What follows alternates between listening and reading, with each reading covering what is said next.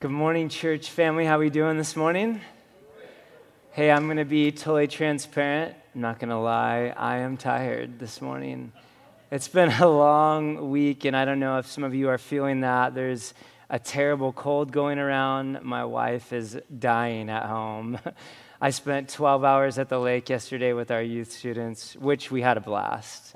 It was really fun. But so maybe you're here this morning and just wiped out, but so glad to be with you. And how about this summer series, Encountering Jesus? I really love this. This is what we, 26 West Church, are all about. And I know that many of you are new. Some of you may literally be visiting or tuning in online for the first time today. And so I just want to welcome you. I'm so glad that you're here with us. And many more of you, though, are new within the last even 6 to 12 months. And I just think this series is a great way to ground us in who we desire to be as a church. I actually had the privilege of being here when we first planted 10 years ago this past Easter. And I wasn't on staff then when we first planted. I had actually just started a job at Nike. And I was simply serving at the church here as a community group leader, playing guitar sometimes on Sundays. And then that changed 5 years ago when I was invited to take a role on our staff team. And over the past 5 years, I've helped pastor our community groups. I've overseen our worship music. And now I'm getting to focus primarily on youth, which has really been a blast. And as I was recalling this week and just sort of thinking about this teaching and this series and what we're doing, I was remembering, I actually called Tony to hey, I need to just verify this with you and check my memory. But I wanted to recount, we had this vision. The elders created this vision and prayed and felt like God led them to this vision for our church really early on, within the first year. And the vision was this: helping people experience life in Jesus. That's who we are. That's who we desire to be as a church family. That's where your leaders want to take us. And I just think this summer series, it gives us a chance to revisit and look more closely at some of the key encounters with Jesus, God in the flesh. And each week, we're getting a chance to look at these various individuals, their diverse backgrounds, and their encounters with Jesus, and exploring how it impacted their lives. What did they learn? What did Jesus say or teach? How did they respond? And then how can it speak into our lives today? And so this morning, we're going to look at the encounter of Jesus and a Samaritan woman from John chapter 4. So you can grab your Bibles. We're going to turn in the scriptures, and this is a long encounter.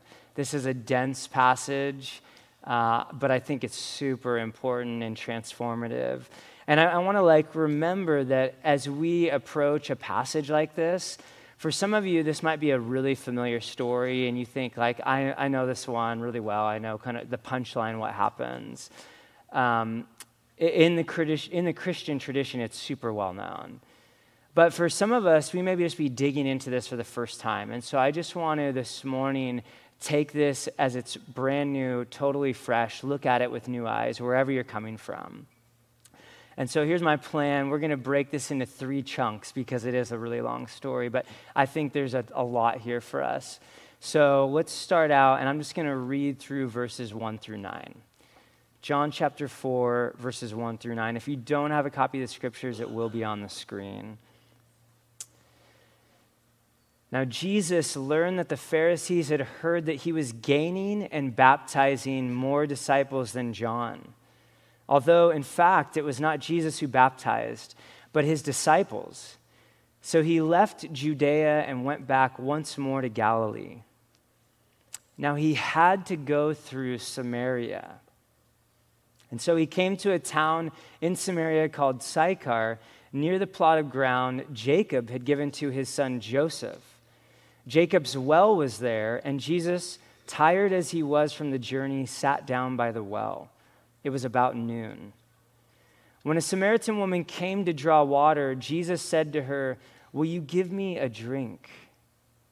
His disciples had gone into the town to buy food. The Samaritan woman said to him, "You are a Jew and I am a Samaritan woman. How can you ask me for a drink? For Jews do not associate with Samaritans." Okay, so Jesus' ministry takes place over 3 years in two key areas, Galilee and Judea. I found a map for you. I don't know about you. When I was a kid, I was thinking about this week. When I was a kid and they're like doing the teaching on Sunday and I'm like in church bored, I like would just turn and find the maps. I don't know if any of you ever did that. And like, oh, it's a picture. I can like look at it. So I'm like, I'm going to put it. But now at this age, I'm like, maps just seem really geeky. But I want you to see this because I think it's important to the story. Galilee is where Jesus begins, right? We know Galilee, the Sea of Galilee. Nazareth is there. That's where Jesus' family eventually settled down. It's where he grows up. And then Judea is where Jesus' ministry ends. That's where Jerusalem is. That's where he's crucified. And I'm telling you this because pretty much everything we see in the life of Jesus through the Gospels takes place in these two regions. And in between the two lies this region of Samaria. Now, John writes here that Jesus had to go through Samaria. Why does he tell us this? This is not like, we can't like just pass over it. It's not accidental. Why call it out and say he had to go there? Well, I think a little background will help. Jews and Samaritans were actually both part of the nation of Israel. But there was division. A kingdom was divided. And this division led to complete separation and a nasty tension that resulted between the two people groups. And often there was even violence. And so the two groups had this sharp disagreement about the Old Testament and where God's temple should be. And you'll remember the temple for the Israelites was literally God's dwelling place on earth. It's where they went to encounter God. And so the location's pretty important. Now, about 100 years before Jesus, the Jews attacked a key city in Samaria, and they burned down their temple. They're essentially saying God is not with you. He is not in your temple. And thus, all access to God is removed from the Samaritans. So you can see in the text when we read a simple line like, "For the Jews do not associate with Samaritans." It sounds very like cordial and casual. It just does not give us the full picture. It doesn't describe the tension. And so it's easy to gloss over, but I think it's important for us to catch the pure hatred that these two people groups had for each other. And so as Jesus encounters this woman is essentially cut off from relationship with God because of racism. And then she's also a woman. It's not helpful in Greco-Roman first century world. In fact, this is a quote from a commentary I read. "Men rarely speak to women in public, even if they're married. Single men never speak to women at any time."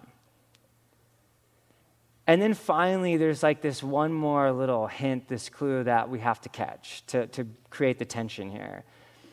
Something's clearly wrong about the timing.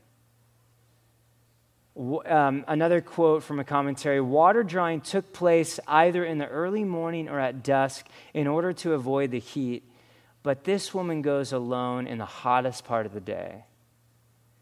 This woman is in complete isolation, culturally, socially, and spiritually. And yet here comes Jesus crossing all of these barriers to reach her.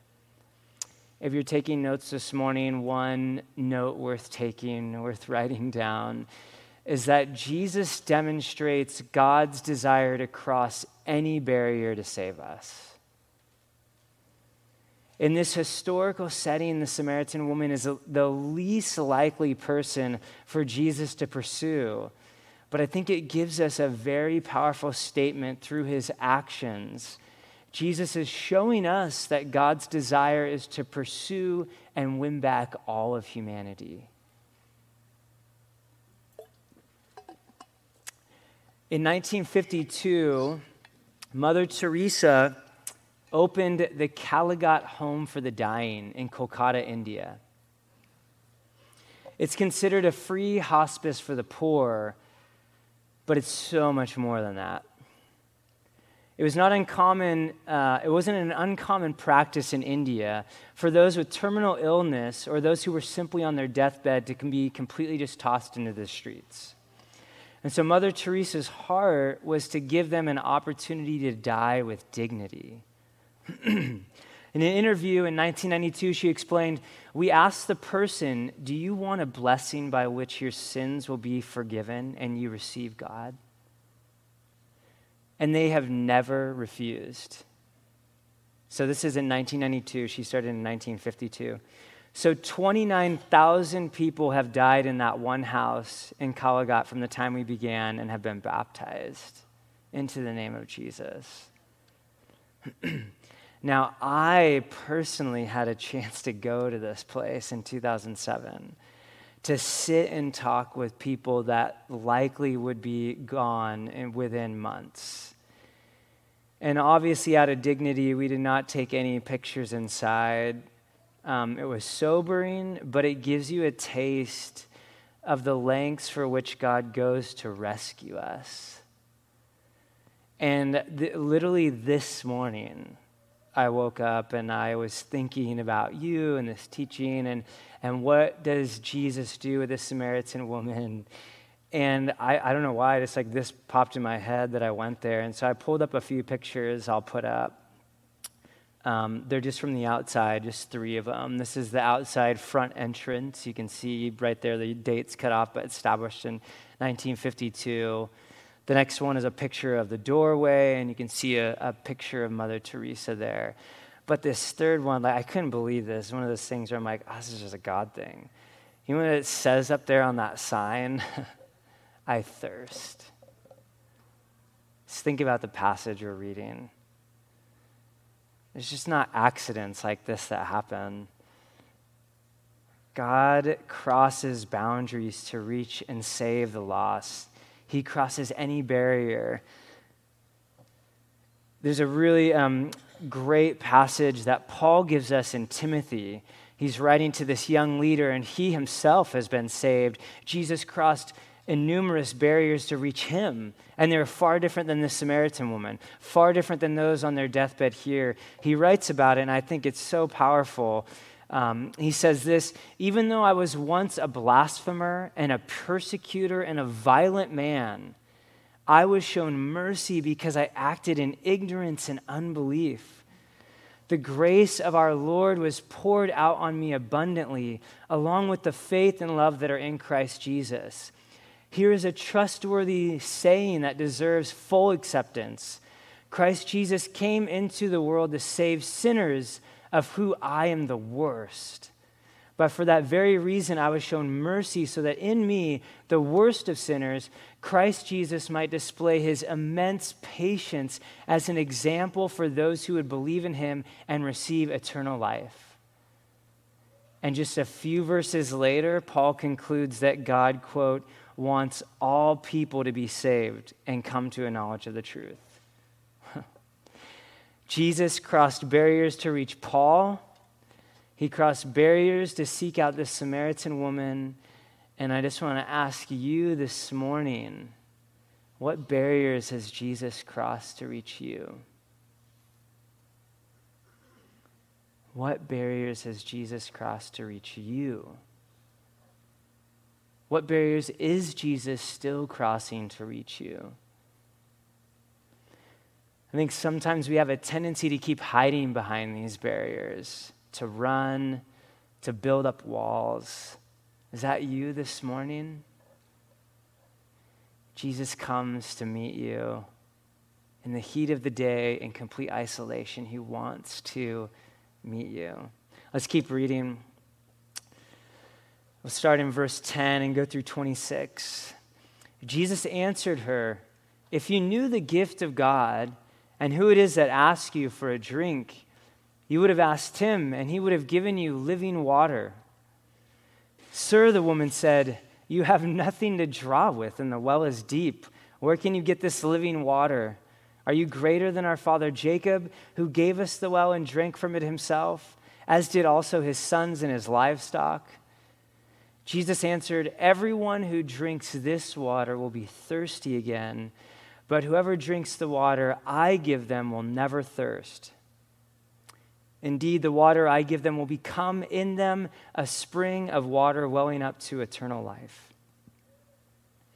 The woman said to him, sir, give me this water so that I won't get thirsty and have to keep coming here to draw water. He told her, go, call your husband and come back. I have no husband, she replied. Jesus said to her, you are right when you say you have no husband.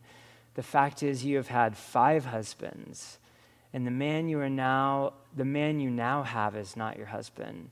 What you have just said is quite true. Sir, the woman said, I can see that you are a prophet. Our ancestors, they worshiped on this mountain, but you Jews claim that the place where we must worship is in Jerusalem. Woman, Jesus replied, believe me, a time is coming when you will worship the Father neither on this mountain nor in Jerusalem. You Samaritans worship what you do not know. We worship what we do know, for salvation is from the Jews. Yet a time is coming and has now come when the true worshipers will worship the Father in the Spirit and in truth, for they are the kind of worshipers the Father seeks. God is Spirit, and his worshipers must worship in spirit and in truth.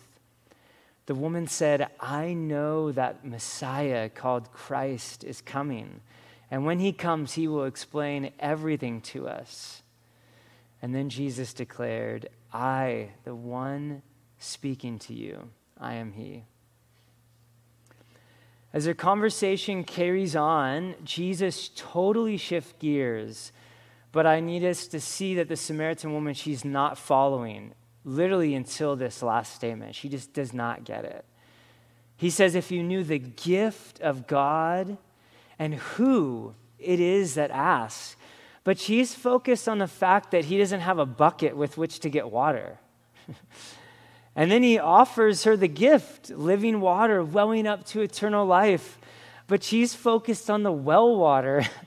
And she simply desires to stop coming to this stinking well day after day in the middle of the heat to draw all alone. And then Jesus miraculously unveils her brokenness, ongoing devastation, and shame that she's experienced through multiple marriages. You know, I just want to comment on that for a moment. You know, we don't get the details, but this woman has often been characterized as completely immoral. We can't help it but to just look down on her. However, in biblical law, a husband had the right to divorce his wife, but a wife could never initiate a divorce. Did you know that? It's entirely possible that this woman has simply been divorced 5 times over, and she has to cling to this new man just to survive. Her options in this culture are extremely limited. And yet in her pain, she fires back at Jesus, citing some of the religious disagreement between Jews and Samaritans. She still just doesn't get it. Jesus then tries to explain to her the coming work of the cross, for that's exactly what he means by saying a time that is coming. He's looking toward the cross. And through his sacrifice and resurrection, God's life-giving spirit will be poured out on people. It's God's spirit that brings life.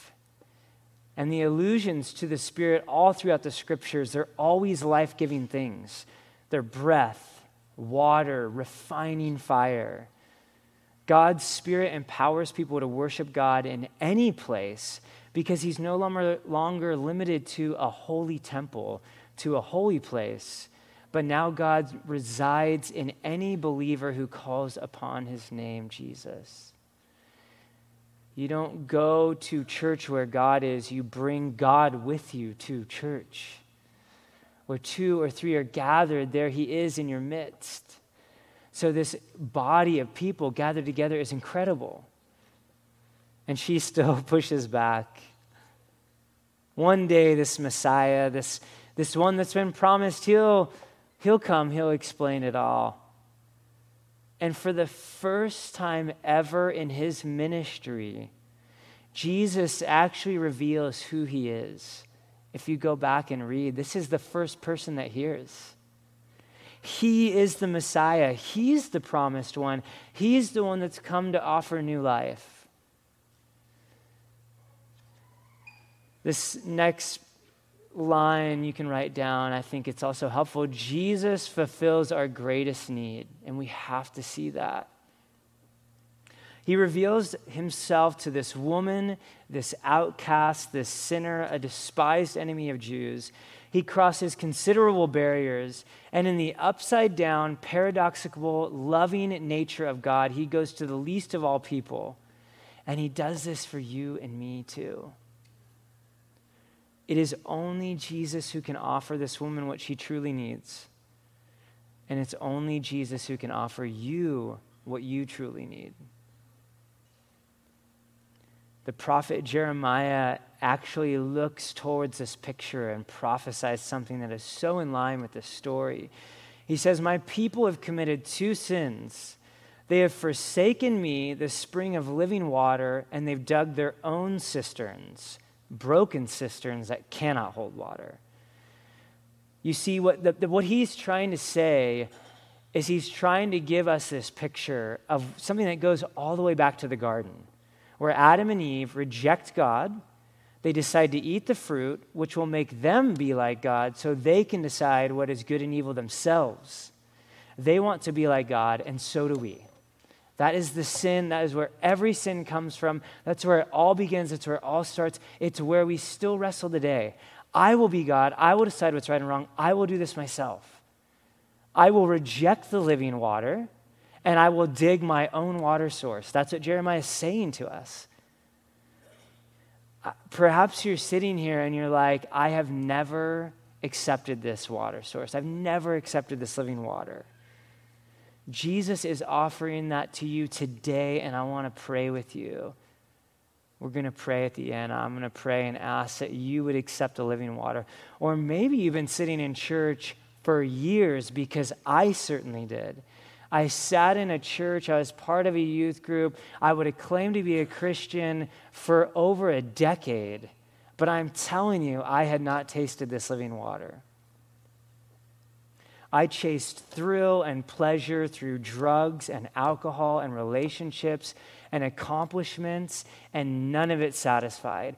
And I did how many, millionaires and rock stars and movie stars and whoever that makes obscene amount of money and experiences every pleasure and still just is left wanting. How many do we have to see to be convinced? And here is Jesus crossing barriers to meet you where you're at, giving you what you need.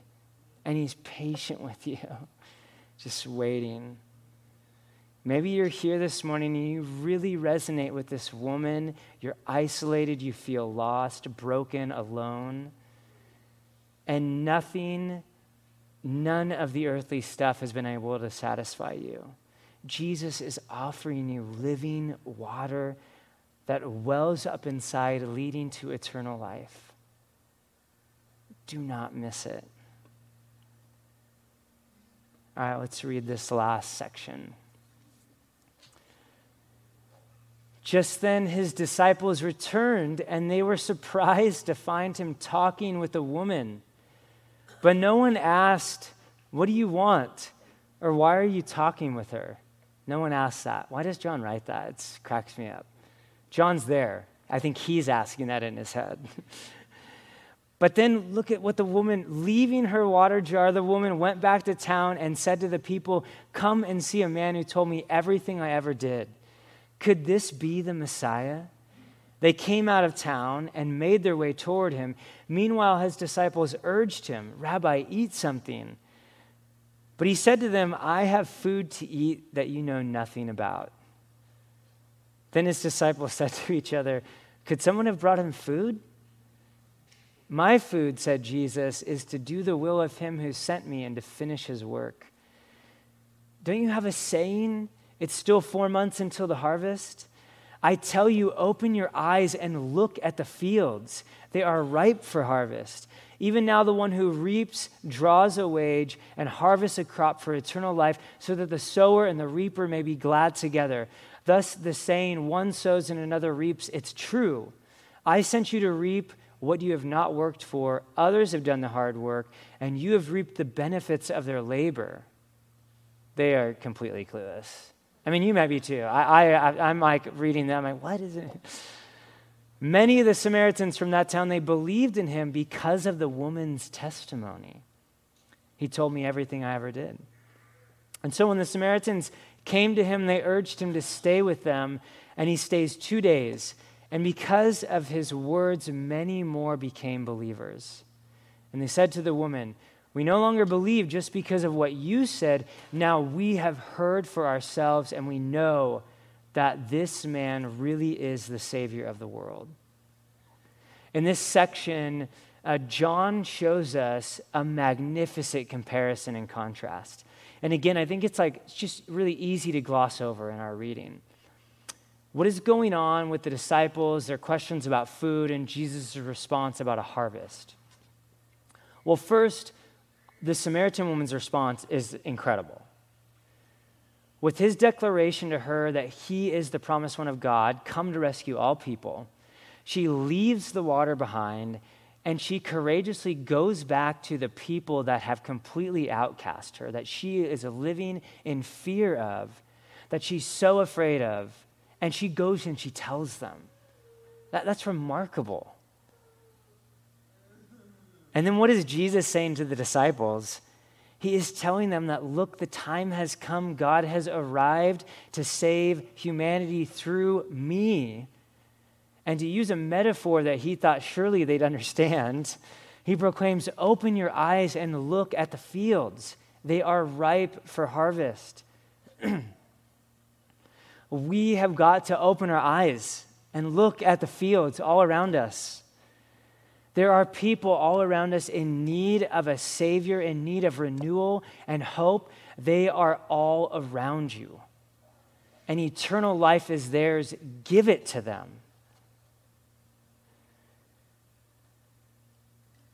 We have much to learn from her response. The last thing, or last note that I had made in this that you can write down, is we get to join Jesus in crossing barriers and offering people what they really need. We get to join Jesus in this work and offer hope to people. And we're afraid of being made fun of being put down or cast out. Jesus tells you, he promises you that will happen. But don't withhold the living water from people that need it. As Stephen mentioned earlier, we are launching Alpha in the fall, and it is an incredible ministry. It is a way for you, a resource for you to invite someone to come and see. Share with them your story, the hope that you have in you. Peter in his letter reminds us we should always be ready to share the hope that we have in us. And I thought about that a lot this week. I didn't put it in here. It's not in my notes. I'm thinking of it right now. I actually had to go to myself.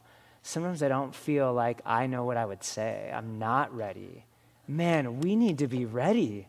I need to be ready to share with whomever the hope that Jesus has put in my life. So maybe that needs you need to go home and write down your story and what God's done in your life and how he's met you, the barriers that he's crossed to reach you. What sin barriers did he cross? For me, it was pride and selfish pleasure and desire and rebellion. He crossed these barriers of sin. I thought, there's no way. How could God use me? I was a partying frat boy that had zero desire. I tried every drug that was put in front of me. How is God going to use me? Jesus, I'm crossing those barriers. I will use you. And now, do we see people in that same way?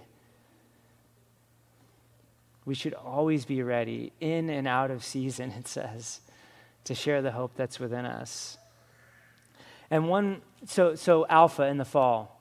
This is the time our church is ready to reap a harvest of people in the city of Hillsborough and beyond that need to come and hear of the hope that Jesus has for them, to taste the living water. But one last thing, just to encourage you too in this, I love the scriptures in this sense. They give us the follow-up of what happens in Samaria. Well, one, it tells us Jesus sticks around for a few days, right? And the Samaritans ask him, like, hey, will you stay for a couple more days? And then they get to encounter Jesus themselves. And John uses this rare phrase. He's the only one that uses this phrase in all of the New Testament. He only uses it one other time. Savior of the world. Jesus is the Savior of the world.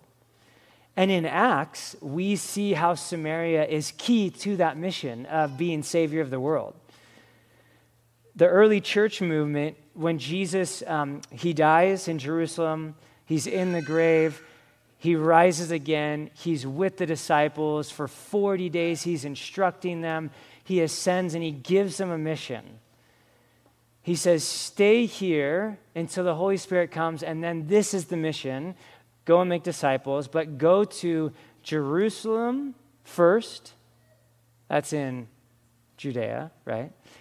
And then in all Judea, so it starts to spread, and Samaria and the ends of the earth. And just really quick, early church history lesson, this is from Acts 7. Stephen is stoned to death, so the church is being persecuted. Paul is actually watching on as this happens.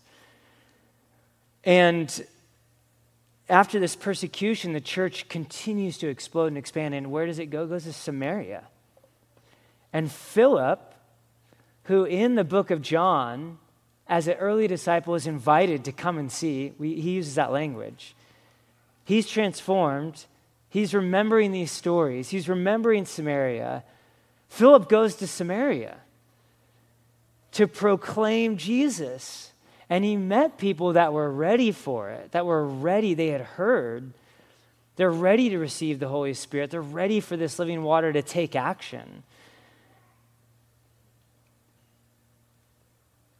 Samaria was a pivotal spot for the gospel to reach the ends of the earth. A pivotal spot for Jesus and his mission. Jesus is the Savior of the world. So just... this was long. Thank you for bearing with me. This is you could teach a mini series on this passage. It is beautiful and deep, and I think there's a lot for us this morning. But as we close, I'll invite Anya to come back up and Casey to get ready. Let me sum up for you the 3 points.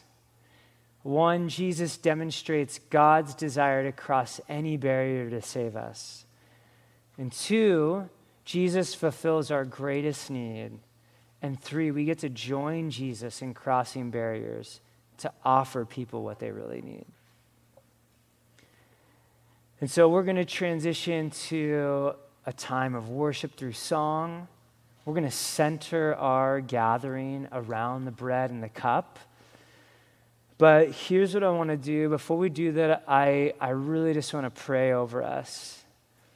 And so I just want to invite you to close your eyes, to bow with me and pray with me. And this is going to be a long prayer. I want to leave room for the Spirit to work and for people to respond. So just bear with me and let me pray over you this morning. God, we just come before you and we ask you, what is it this morning that you have for us? What is it, God, this morning that you have for me? God, maybe this morning there's someone in here that's recognizing for the first time that Jesus has crossed many barriers to reach them. And Lord, I pray that they would recognize that they simply need to accept the gift that you give, the gift of life that fulfills the greatest need that we have. God, your scripture says that if you declare with your mouth Jesus is Lord and you believe in your heart that God raised him from the dead, you will be saved. As we continue praying, heads bowed, eyes closed, if this is you this morning, if you have not said yes, if your greatest need has not been met, I am asking you to be bold. I'm asking you to do what his word says, and in your own words right now, with your own voice, I am asking you to declare out loud, Jesus, you are Lord. Do it now, speak it now, right now out loud. Say, as you sit there out loud, Jesus, you are Lord. And if this is you this morning, I cannot see your heart, but it says you must believe in your heart that God raised him from the dead and you will be saved. And I'm going to ask you to do something bold and crazy. I'm going to ask you, if that is you, please stand up and make a declaration that God has raised Jesus from the dead for you. If this is you this morning, take the living water. You have declared with your mouth that Jesus is Lord. Now stand and say yes to him. Don't wait.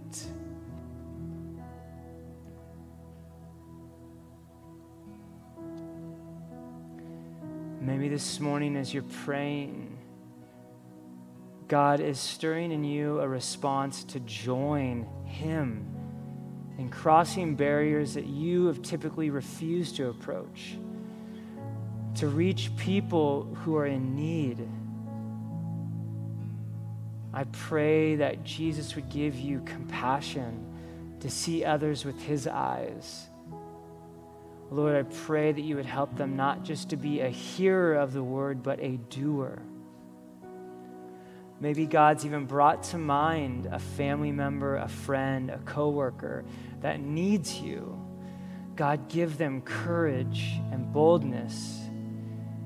God, give us the power of your Holy Spirit to share our stories and invite others to come and see, that they might one day proclaim, now we have heard for ourselves, and we know that this man really is the Savior of the world. Holy Spirit, would you come even now and do your work in us this morning? Amen.